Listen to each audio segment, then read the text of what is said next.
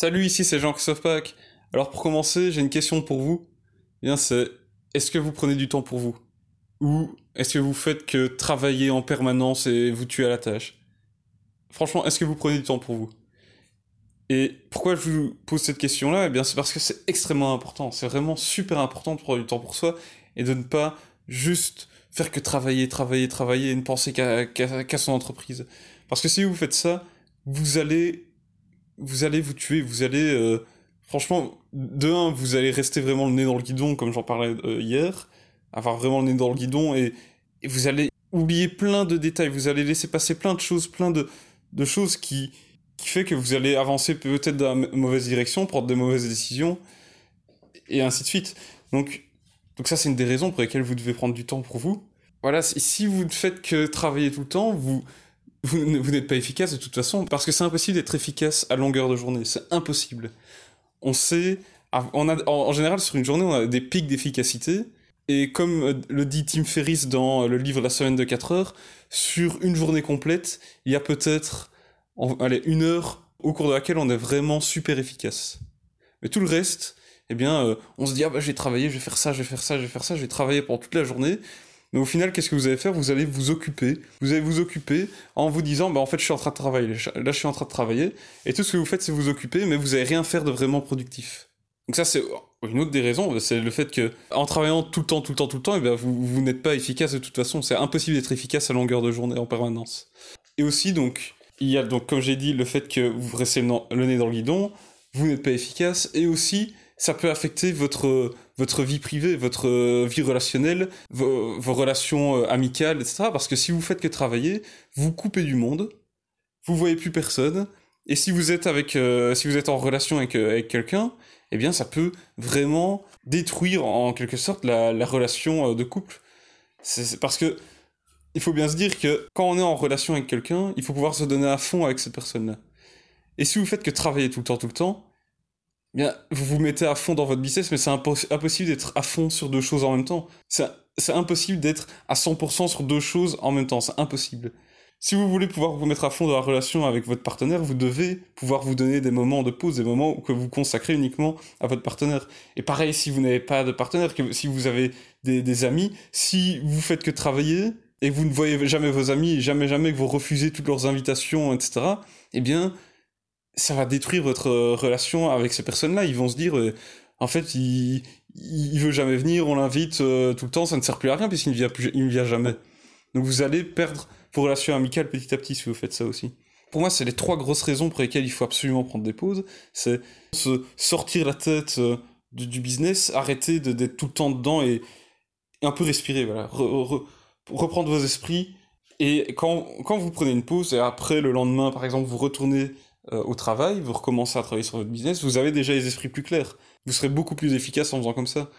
Et pourquoi est-ce que je dis ça aujourd'hui? Pourquoi est-ce que j'appuie sur le fait que c'est important de, faire des pauses? Pourquoi est-ce que j'ai envie de parler de ça? Bien, c'est parce que encore aujourd'hui, j'ai vu un, article d'un euh, influenceur américain qui parlait de l'important de faire du hustle. Alors le hustle, qu'est-ce que c'est? C'est le fait d'en fait travailler en permanence, travailler tout le temps, tout le temps, tout le temps, tout le temps, tout le temps. Travailler vraiment, faire des journées de 10 heures pendant toutes les semaines, tous les mois, pendant plusieurs années, dans le but de créer un business euh, de, multimillionnaire.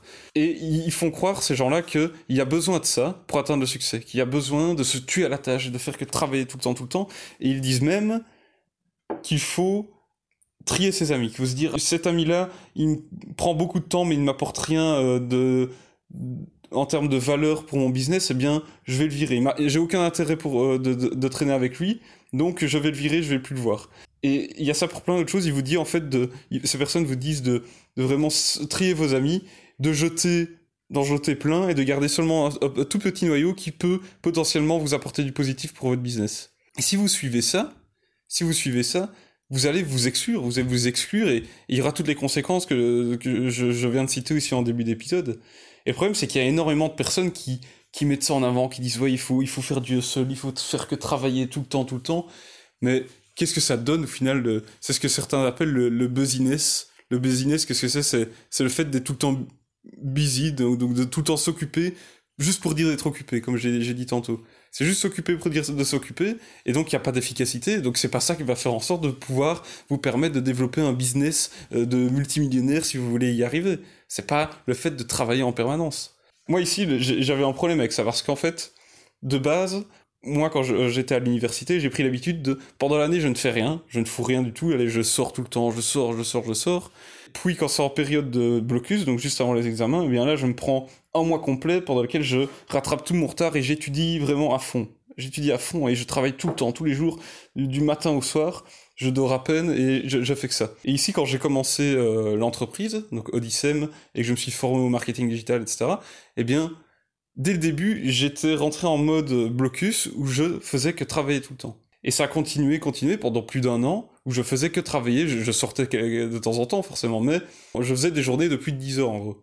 Ça a commencé petit à petit à, impacter déjà ma motivation, je perdais la motivation parce que je faisais que, que, travailler tout le temps, et je voyais pas d'évolution nécessairement explosive dans, dans les résultats qu'on pouvait qu'on générait avec Odyssey par exemple. C'était pas le fait de travailler tout le temps qui faisait que j'avais des résultats. Je me disais, mais tiens, je, je fais tout ce travail-là pour avoir que ça comme résultat, mais pourquoi est-ce que je fais tout ça? Et donc je perds en motivation. Donc ça, c'est une autre conséquence du fait de ne pas prendre de pause, que j'ai oublié de citer tantôt. Ensuite, bien, ça a affecté ma relation avec ma copine, forcément.